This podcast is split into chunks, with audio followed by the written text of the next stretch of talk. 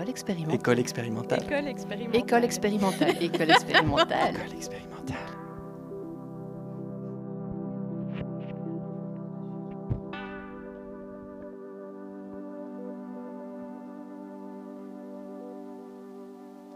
Pour ce nouveau week-end, l'école expérimentale s'est rendue à l'ERG, école de recherche graphique. C'est dans ce lieu que le collectif Baraka Graphica, composé d'anciens étudiants de Saint-Luc et de membres de la Voix des Sans-Papiers, nous invite à éprouver une autre manière de narrer une histoire.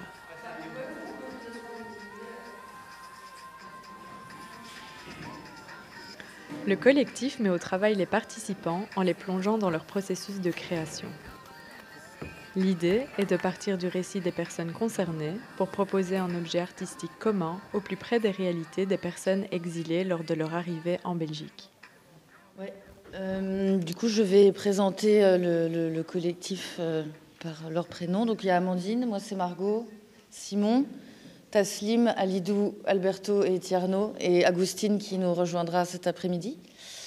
Donc, on est Baraka Graphica, un collectif de dessin, bande dessinée qui est né de la rencontre entre des anciens étudiants de Saint-Luc et des membres de la VSP. On a commencé par euh, des ateliers assez, euh, libres et euh, progressivement le, projet s'est structuré autour de l'édition de, la bande dessinée qui se trouve ici. Peut-être Taslim, tu veux présenter un peu plus spécifiquement la VSP en quelques mots? Bonjour, merci donc pour votre déplacement et on espère euh, donc qu'on va passer de chouettes moments ensemble euh, pour, pour créer d'autres d'autres moyens de lutte, de sensibilisation. Donc euh, la Voix des sans-papiers Bruxelles, c'est un collectif de personnes sans-papiers qui lutte pour la régularisation de toutes les personnes sans-papiers qui se trouvent ici en Belgique. Nous, actuellement, on occupe un immeuble qui se trouve à XL. On est là-bas depuis 2019. C'est là qu'on a commencé maintenant à faire euh, le, projet Baraka Graphica, quoi, parce que nous, on essaye de montrer notre propre info et avec les BD aussi, on essaye de toucher aussi certaines. Donc, toutes ces choses, c'est pour pouvoir montrer qu'on existe, qu'on vit à Vespe là-bas aussi. On vous invite à passer, même si c'est pour faire des visites, voir comment les personnes se trouvent là-bas. Quoi.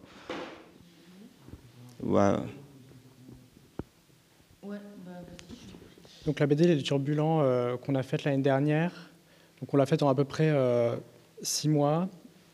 Et en fait, le principe, c'est qu'on bossait euh, tous les huit sur chacune des planches. On avait au préalable fait un, storyboard assez détaillé, et ensuite on, dessinait chacun notre tour sur les planches et on se les faisait tourner. C'est un peu l'intérêt du collectif, c'est de pouvoir dessiner tous ensemble. Donc c'est ce qu'on vous propose aujourd'hui, c'est de euh, réaliser quelques planches euh, dans des groupes de 7 ou 8, 7 ou 8 personnes. On va vous proposer un- une partie du récit euh, qu'on avait prévu de faire pour la suite de notre projet et de, vous faire participer tous ensemble au, au découpage et à la, la réalisation, si possible, d'une ou deux planches par groupe. Ce qu'on propose, c'est que du coup, il y ait deux personnes de Baraka par groupe. Et l'idée, ce sera que par rapport à ce que vous avez sélectionné, les gars vont vous expliquer en fait de quoi il s'agit vraiment. Ils vont faire leur propre témoignage et comme ça, vous allez pouvoir redessiner un peu ce qu'ils vous ont expliqué. Et en fait, c'est un peu comme ça qu'on travaille dans Baraka, c'est qu'il y a des grands temps de discussion pour comprendre un peu comment ça marche. Euh, parce que nous-mêmes, euh, on n'est pas compétents dans ces questions-là. En arrivant à Baraka, on ne connaissait pas tout ça. Et donc l'idée, c'est vraiment qu'on ait la parole des personnes concernées, puis qu'ensuite on redessine tous ensemble euh, pour que ça soit le plus juste possible en fait. Et c'est ce qu'on vous propose du coup euh, aujourd'hui.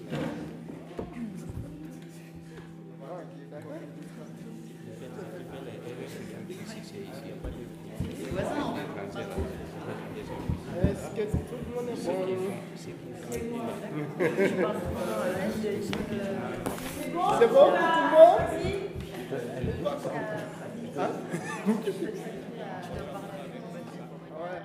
Est-ce que tout le monde a fini de choisir? Oui? Alors, on peut récupérer alors. Alors, le groupe 1 qui veut faire le groupe 1 Ah, Oh, oh.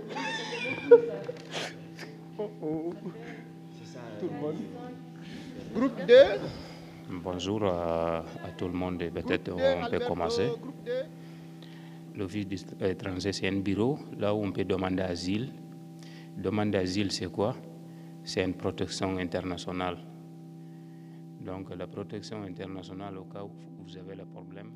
dans votre Vraiment, la vie de centre d'accueil, c'est c'est- c'est- c'est pas facile. C'est tout ce que je peux vous dire. Donc, il faut avoir un mental fort pour vivre là-bas. Donc, euh, c'est des choses que, quand on te rencontre ça même, tu vas dire que vraiment, c'est faut être vraiment un peu guerrier pour vivre là-bas.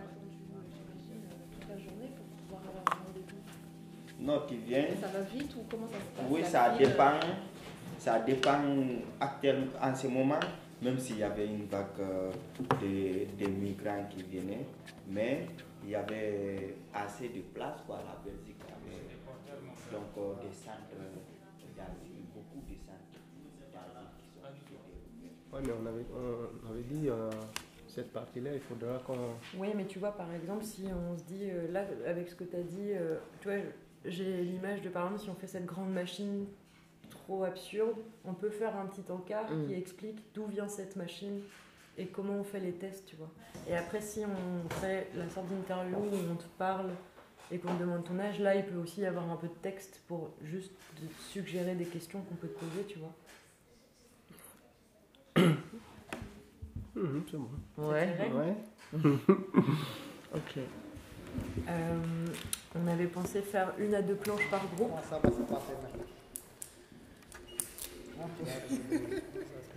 Donc autant faire des, des- des bâtiments assez grands. Vous, vous imaginez euh, plutôt vu dessus ou plutôt vu de... C'est des bâtiments qui sont comme ça, mais c'est deux étages, quoi. Ok, Avec escalier, c'était 30, il y a escalier, petit escalier, quoi. ok, Tu rentres aussi, il y a des escaliers à l'intérieur aussi. Tu montes sur deux étages, quoi. ok.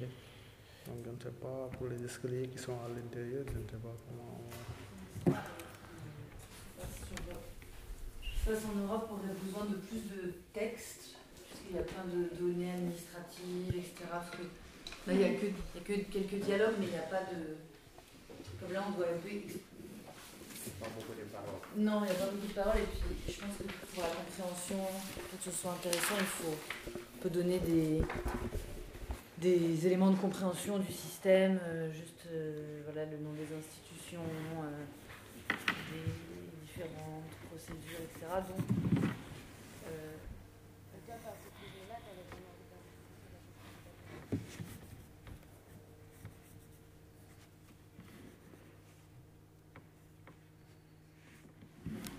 Oui.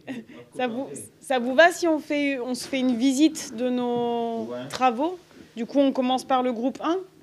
Si vous voulez nous, nous raconter un peu comment vous avez travaillé. euh, Enfin, juste-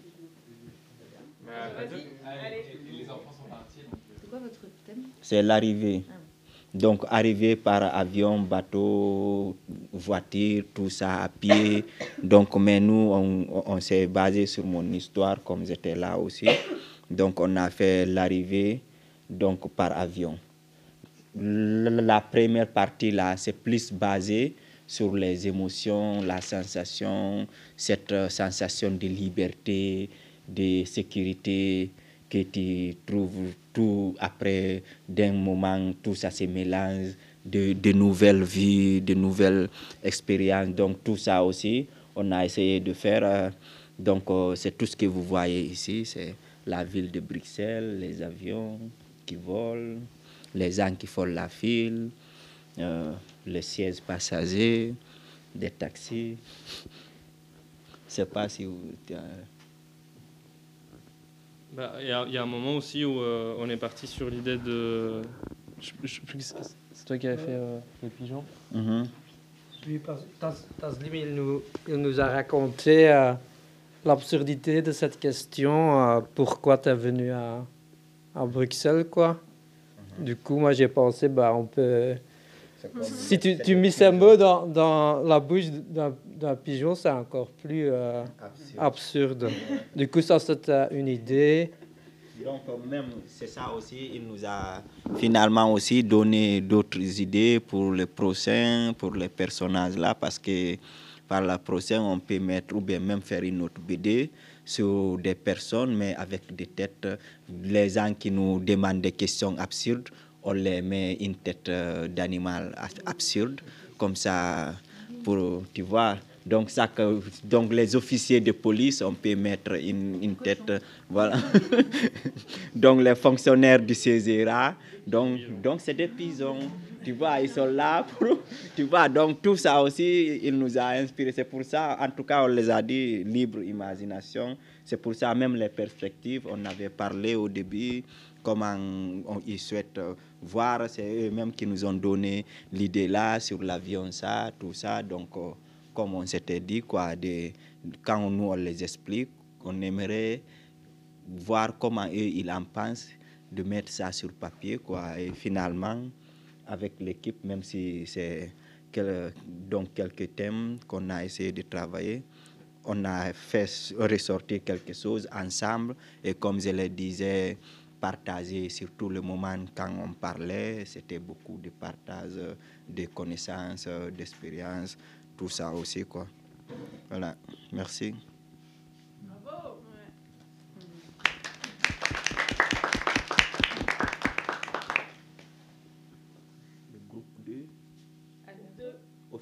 Des étrangers. C'est ici, si quelqu'un voulait prendre la parole. Un participant avant le... Mais c'est à lui qui a Oui, nous, on est le groupe 3. Ah. Alors, pour nous, nous, on a essayé, euh, on a parlé de les tests sur les mineurs au centre. Tu es en face de la dame qui te demande pourquoi tu es là, pour, te pose des questions et quand tu commences à parler avec elle et quand tu dis ton âge, tout s'arrête à ce moment-là parce que déjà tu es mineur, il n'a pas le droit de te poser toutes ces questions-là. Donc c'est comme quelque chose qu'on n'a pas besoin pour le moment. Le plus urgent, c'est de faire tes empreintes et t'amener au centre. Déjà, il y a un doute qui se pose parce que tu n'as pas un acte de naissance. Donc on va t'amener au centre et ensuite des centres maintenant qui vont essayer de faire un test sur l'âge que tu as donné. Et c'est cette machine-là qu'on a essayé d'imaginer à faire les machines, par exemple, qui est là une sorte que voilà, ta tête rentre ici et voilà, tu sors de l'autre côté, on voit comment ça scanne et le papier sort de l'autre côté, l'âge qui sort en même temps. Voilà, ça c'est notre imagination pour pouvoir montrer à les gens comment ça se passe parce que c'est un test qui n'est pas sûr. Tu vois C'est comme voilà, on coupe ces parties, on vérifie ce qui est à l'intérieur, on coupe l'autre côté et après on résume ensemble pour voir qu'est-ce que ça donne. Bon, en fait, nous, on a travaillé de façon détaillée parce que on parlait des centres dans les centres d'accueil. Tout le monde sait que dans les centres d'accueil, ce n'est pas facile. Donc, moi, ce que j'ai expliqué, j'ai expliqué mon expérience, ce que j'ai traversé dans les centres d'accueil, parce que tout le monde sait que là-bas, la cohabitation n'est pas facile. Donc, des fois, on t'amène dans une chambre avec beaucoup de personnes de différentes nationalités. Donc, on a expliqué comment les gens vivent là-bas, le travail qu'ils font là-bas, communautaire, tout ça, les rapports avec les assistants, les gens qui travaillent au niveau de, du centre d'accueil, tout ça, on a fait de façon détaillée. Donc, j'ai donné mon opinion sur, beaucoup de choses, des choses que j'ai traversées là-bas, que j'ai vécues, que j'ai rencontrées. Donc, c'est comme ça qu'on a travaillé. Il m'a dit qu'il ne faut pas bouger. Ah, donc c'est pour ça que tu as pu dessiner. Ah, bah, bah oui, il ne faut pas bouger, tu dessines pas. Quoi. De table. Ça, c'est toi. Enlevez les livres, enlevez. Une création naît souvent d'une envie de dire. Dire ce que l'on est, parler de ce qui nous touche. Comment faire quand ce qui nous touche ne nous concerne pas? Comment venir nourrir sa propre création avec le récit des autres? Comment faire pour que chaque personne prenne une place égale et juste dans ce processus? Comment se narrer et raconter sa propre histoire en tant que personne dite faisant partie d'une minorité? Parmi les nombreuses prises de parole, Mill Lady, artiste et soutien, Modou et Pape, membres de la VSP, partagent leur expérience autour de la création dite engagée et de l'archivage des luttes. Donc, bonjour à toutes et à tous. Moi, je m'appelle Milady. Je peux donc, euh, avec Modou, euh, prendre la parole sur exil et création. Et donc, euh, les deux mots se sont rencontrés sur un constat que moi, j'observais en tant qu'artiste dite engagée. Et on ne va pas maintenant rentrer dans le mot engagé, mais on, en reparlera à un autre moment si vous, si, voilà, s'il y a besoin. Mais ce n'est pas un mot aussi simple. C'est comme militant, c'est des mots qui sortent comme ça. mais il ne suffit pas d'engager du temps et une posture. Et donc, euh, moi, je me posais la question éthiquement et politiquement euh, pour moi-même, en tant qu'artiste qui, euh, a envie de, bien sûr, faire la révolution. A priori, c'est pour ça qu'on a envie d'être artiste. Donc, voilà. Et donc, la notion de, sans-papier, elle, elle m'a paru, en tout cas, moi, personnellement, mais aussi en tant qu'artiste, assez sensible que pour un moment, je me dise, mais comment on fait pour être avec? Alors, c'est des questions assez simples, mais en fait, le être avec, c'est pas du tout simple. et il faut que ça soit complexe tout le temps et euh, comment être à l'écoute de ce qu'on a envie de faire, comment on rencontre des personnes avec des parcours a priori évidemment pas proches du mien. Et puis euh, par, euh, par alliance, par, par intimité, par longévité aussi de nos rencontres et de nos, bah, de, nos, émotions aussi, mais de ce qu'on pouvait faire ensemble, se sont posées des questions au sein de la Voix des Sans-Papiers et, et d'autres collectifs aussi, dont le collectif des femmes sans-papiers, de se dire comment on peut dire non aux artistes qui nous sollicitent euh, de toutes les manières. Euh, comment on fait pour un moment être à la fois euh, réjoui qu'on vienne nous voir pour dire qu'on veut nous visibiliser, et à la fois pour ne pas pouvoir se réjouir de la manière dont on nous demande d'agir et d'interagir dans ce projet artistique, culturel, social, ou les trucs qui mélangent tout, vous savez, un atelier pour faire des slogans avec des femmes sans papier, puis ensuite euh, une fresque euh, devant le centre culturel, euh, puis après un petit documentaire sur le mariage forcé en Guinée, etc., etc., qui fait qu'à un moment on arrive à une espèce de catalogue des exploitations sans pouvoir en fait prendre ça en charge dans une manière transformée, transformatrice.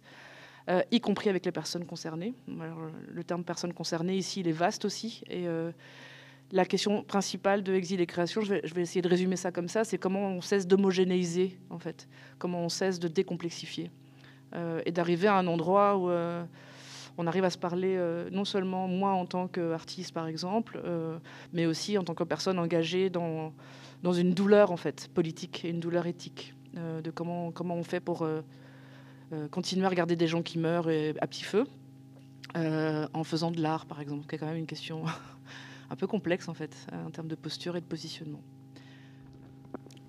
Euh, je dois me lever Ah ok.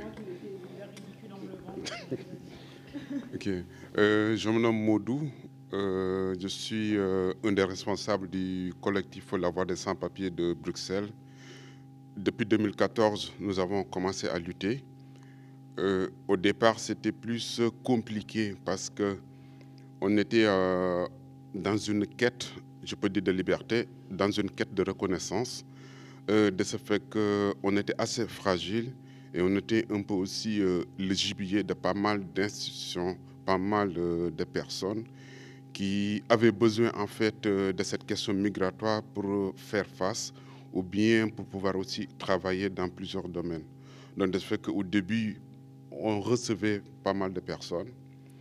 Et ce qu'on entendait souvent, c'était euh, racontez-nous vos récits. Est-ce que vous avez, est-ce que vous connaissez quelqu'un qui a traversé le désert? Est-ce que vous connaissez quelqu'un qui a traversé la Méditerranée? Est-ce que vous connaissez quelqu'un qui a dormi dans la rue pendant X années? Ça va vous aider, ça va vous permettre euh, d'être, euh, d'avoir cette sensibilité. Et ça, ça va toucher les politiciens, ça va toucher les citoyens pour qu'on puisse vous reconnaître. Donc je peux dire que nous avons vécu euh, dans ce climat et on l'a tellement vécu qu'à un moment donné, bon, on s'est bien rendu, rendu compte qu'on rendait service à l'autre, mais pas à nous-mêmes, mais pas à notre lutte. Depuis un bon moment, on cherchait aussi des canaux de communication. Donc on s'est dit, mais pourquoi pas utiliser les dessins pour pouvoir aussi s'exprimer d'une autre manière. Et c'est aussi de toucher aussi d'autres publics au milieu des euh, bandes dessinées et autres. Parce qu'on sait bien, quand on parle de bande dessinée Belgique, ça fait écho. Donc euh, voilà, donc c'est ça, je peux dire qu'il nous a un peu quand même plus poussé à adhérer sur ce projet, d'autant plus que aussi le fait que les personnes qui ont participé avaient envie de s'exprimer d'une autre manière, pas juste d'être toujours dans ce mode euh, oral chaque fois et aussi voir comment on peut utiliser aussi les dessins comme outil. Parce qu'on sait souvent, quand on parle à l'Office des étrangers, quand tu es demandeur d'asile, là, il y a toute une torture que tu, que tu dois subir. Qu'on était en train de réfléchir pour dire est-ce qu'il n'y avait pas une autre manière de s'exprimer devant le fonctionnaire de l'Office des étrangers, par exemple, arriver sur place avec une bande dessinée qui raconte tout ton récit Euh, je crois que je ne vais pas dire grand-chose parce que Moudou a dit pratiquement l'essentiel. Moi, là où je vais intervenir, c'est peut-être par rapport euh, à l'archivage, de, le pourquoi j'ai fait ça, ce qui m'a poussé à le faire et qu'est-ce qu'on attend vraiment de ça. En fait, euh, lorsque je suis arrivé à la VSP de Liège, c'était en 2000, fin 2015, j'ai trouvé des responsables qui se battaient et des gens qui étaient vraiment déterminés à faire bouger les choses. J'ai fait la photographie, j'aimais bien tout ce qui est image, alors je leur ai demandé est-ce qu'ils ont, est-ce qu'ils prennent la peine de prendre des images, euh, essayer d'immortaliser un peu ces moments-là. Et la réponse que le coordinateur m'a donnée, c'est qu'ils n'ont rien. Parce que je lui ai montré une photo, il m'a dit, mais d'où est-ce que tu as trouvé ça? J'ai dit, je l'ai fait pendant que je n'étais pas encore dans le collectif. J'ai vu la manif et j'ai pris le téléphone, j'ai filmé, j'ai fait des photos. Il me dit qu'ils n'ont rien. J'ai dit, non, ça, c'est pas normal. Euh, un collectif comme ça doit au moins garder des images, des écrits, essayer un peu de s'organiser pour ceux qui vont venir demain. Alors, c'est à partir de là que je me suis engagé. Dit, je me dis, mais comment est-ce que je peux faire euh, euh, mettre mes compétences au service du collectif? Et j'en ai parlé avec euh, certaines personnes il y a un jeune qui, faisait partie des soutiens qui m'a dit, mais Pape, si tu veux, je peux te donner un appareil photo, un trépied. J'ai dit, oui, je suis d'accord et il m'a donné. Depuis lors, tout ce qu'on faisait, je le, prenais. Euh, c'était pas euh, facile parce qu'il fallait des disques durs, il fallait pour garder tout ça.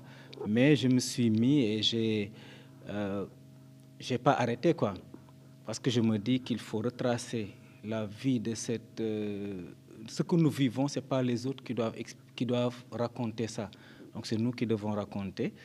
Euh, et ce qui m'a plus poussé à le faire, c'est que je voyais que souvent, quand on faisait des manifs, tout ce qu'on faisait, les médias n'étaient pas là. Et même s'il y a les médias, on ne revoit pas, on voit pas ce, euh, on sent pas qu'ils relaient l'info. Alors je, me suis dit, il faut qu'on fasse quelque chose. Je sais comment ça se passe avec l'information par expérience. Donc ils ne font que prendre ce qui va, euh, ce qui les, les intéresse, le reste ils le laissent dans les trucs.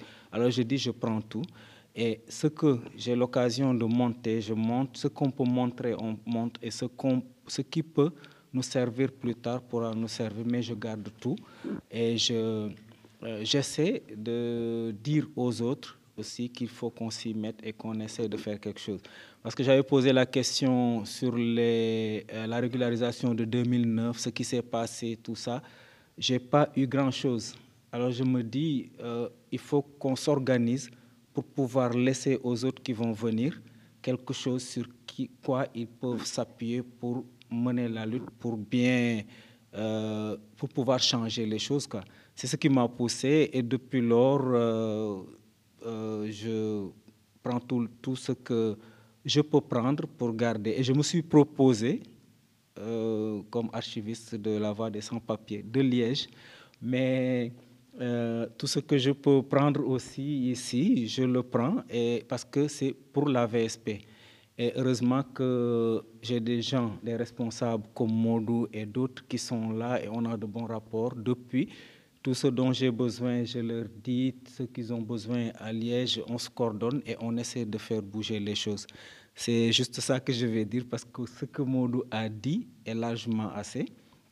Et j'espère qu'à l'issue de cette rencontre, on aura peut-être euh, des idées plus claires euh, et peut-être qui pourront nous aider vraiment à, euh, utiliser, à pouvoir utiliser ce- ces images, ces écrits, ces, documents pour pouvoir les utiliser à bon escient. Je crois que je vais laisser la parole et avec au fil des, des interventions, on pourra répondre. hein. Il faut que tu les pousses, il faut des rapports de force pour avoir quelque chose. Ces rapports de force, c'est à nous de les créer, à nous de descendre sur le terrain, de, de se battre comme on faisait avant. Malheureusement, on est tombé les années passées sur un gouvernement qui était dur. On n'arrivait pas à les percer. S'il est nécessaire de penser, il est aussi nécessaire de s'engager. À travers deux de leurs courts-métrages, Elie Messin et Myrine Coppens nous parlent de leur alliance et travaillent avec quelques membres de la Voix des sans-papiers.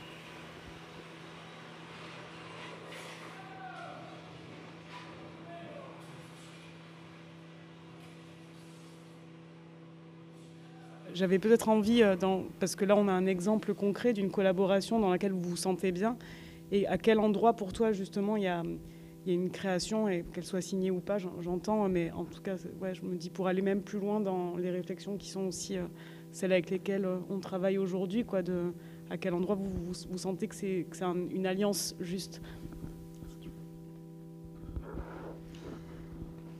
Euh, Alliance Juste, je ne sais pas si euh, je peux permettre de le dire. Euh, je peux dire juste que dans cette alliance, nous, on s'y retrouve en fait.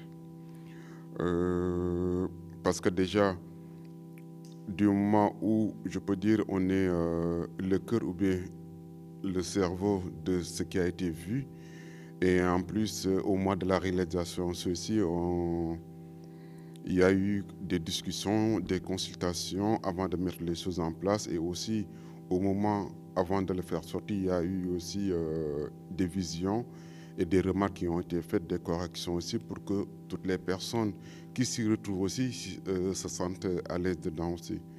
Euh, et je peux dire qu'aussi il y a eu aussi une, une fierté aussi de, de satisfaction au moment où on a vu ce film euh, qu'on a su que ça a été, euh, je peux dire en quelque sorte, financé par euh, un centre culturel flamand. En plus, on est parti jusqu'à Gand pour présenter ce film. Et il y a eu aussi, je peux dire, des remerciements. Mais le fait d'aller là-bas, montrer que nous, nous sommes des sans-papiers, mais nous travaillons dans ça pour visibiliser, démontrer ce qui ne fonctionne pas.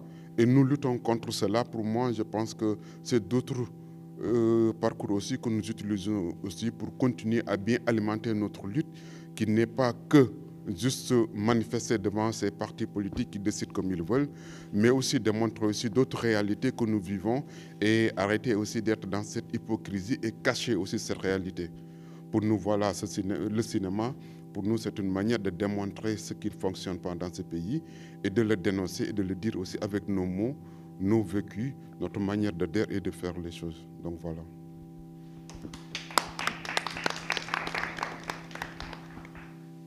À l'écran, le temps qui est narré est déjà dépassé. Le sentiment d'urgence n'existe presque déjà plus.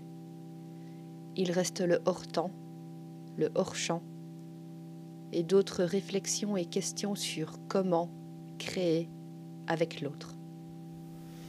Euh, moi, je voulais lire un tout petit morceau de quelque chose euh, pour essayer de euh, montrer un peu l'uni- l'univers où nous on se trouve dedans. Alors en tant que Lily et moi, euh, en tant que collègues, si tu veux, mais si ça vous va.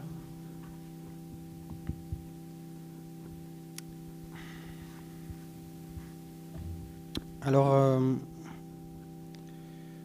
nous avons besoin de temps, rien d'autre que du temps. Ou peut-être que oui, nous avons aussi besoin d'une chambre avec une fenêtre, une fenêtre ouverte et des rideaux. La couleur des rideaux n'a aucune importance. Ou peut-être que si, noir ou du blanc cassé, ou un bleu foncé. Il nous faut des chaises et une table, ou peut-être qu'on reste debout. Il nous faut qu'une chaise. Nous sommes à deux. L'un reste debout, l'autre assis. En préférence, deux chaises, ou même trois, pour qu'on puisse inviter quelqu'un. Mais restons tous debout. Tout d'abord, il faut qu'on regarde la matière filmée, tenue par ses propres sons. Oublie la chambre, oublie les rideaux et la fenêtre, la table ou les chaises. La chambre. Tout d'abord la chambre. Non, tout d'abord le film. Non, la chambre, l'extérieur du film. L'intérieur de la pièce est dans le film. L'extérieur du film est la pièce elle-même, où nous travaillons. Quand on monte un film, on se trouve dans cette pièce, où on peut entrer et sortir du film. Quand on entre dans la pièce, nous rentrons dans la matière du film. On ne demande rien d'autre que du temps et une chambre avec une fenêtre ouverte et puis quelques chaises. Quand je sors de la pièce par la porte d'entrée, je sors par l'extérieur du film. À l'intérieur de la pièce, par la chambre et son couloir, je rentre dans son monde. En marchant dans la rue, passant devant notre fenêtre ouverte, j'entends une voix qui parle à l'intérieur du film et qui dit ⁇ Je préfère mourir ici ⁇ La vie à l'écran, on ne la voit pas immédiatement. Quand tu sors de cette pièce, tu remarques que tout projeté par la lumière a déjà vécu. Et nous étions trop tard pour le voir. À temps pour regarder, mais trop tard pour voir. Pour ce qui n'est plus. Nous sommes peut-être juste à temps. Alors nous sommes coincés dans cette pièce qui nous offre ce temps perdu. Pendant plusieurs années, nous sommes en face de l'autre qui vit, mais qui meurt trop souvent, hors cadre. Disons que nous sommes des observateurs qui ne savent plus comment voir à l'instant. Nous pouvions uniquement regarder le plus possible pour finalement voir, pour un court instant, des hommes et des femmes en révolte. Pour filmer, nous sommes trop tard. Pour regarder, nous sommes trop tard. Pour oublier, nous sommes trop tard. Pour voir ce qui n'est plus, nous sommes peut-être à temps. À temps pour lui dire bonjour et trop tard pour lui dire adieu. À ceux qui s'écartent involontairement, comme Jaja, Serge, Dja, Bailo, Sanou, So, Medoun, et beaucoup d'autres gens qui se trouvent hors champ, mais en plein milieu de notre pièce. On vous dit bonjour.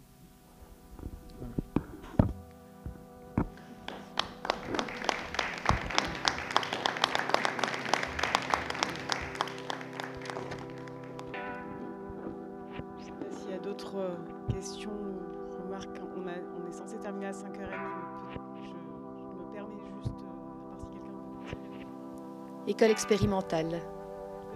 Projet initié par Léa Drouet et Camille Louis. Épisode réalisé par Lucie Breyer et Elodie Kempenard. Accompagné par Nemo Camus.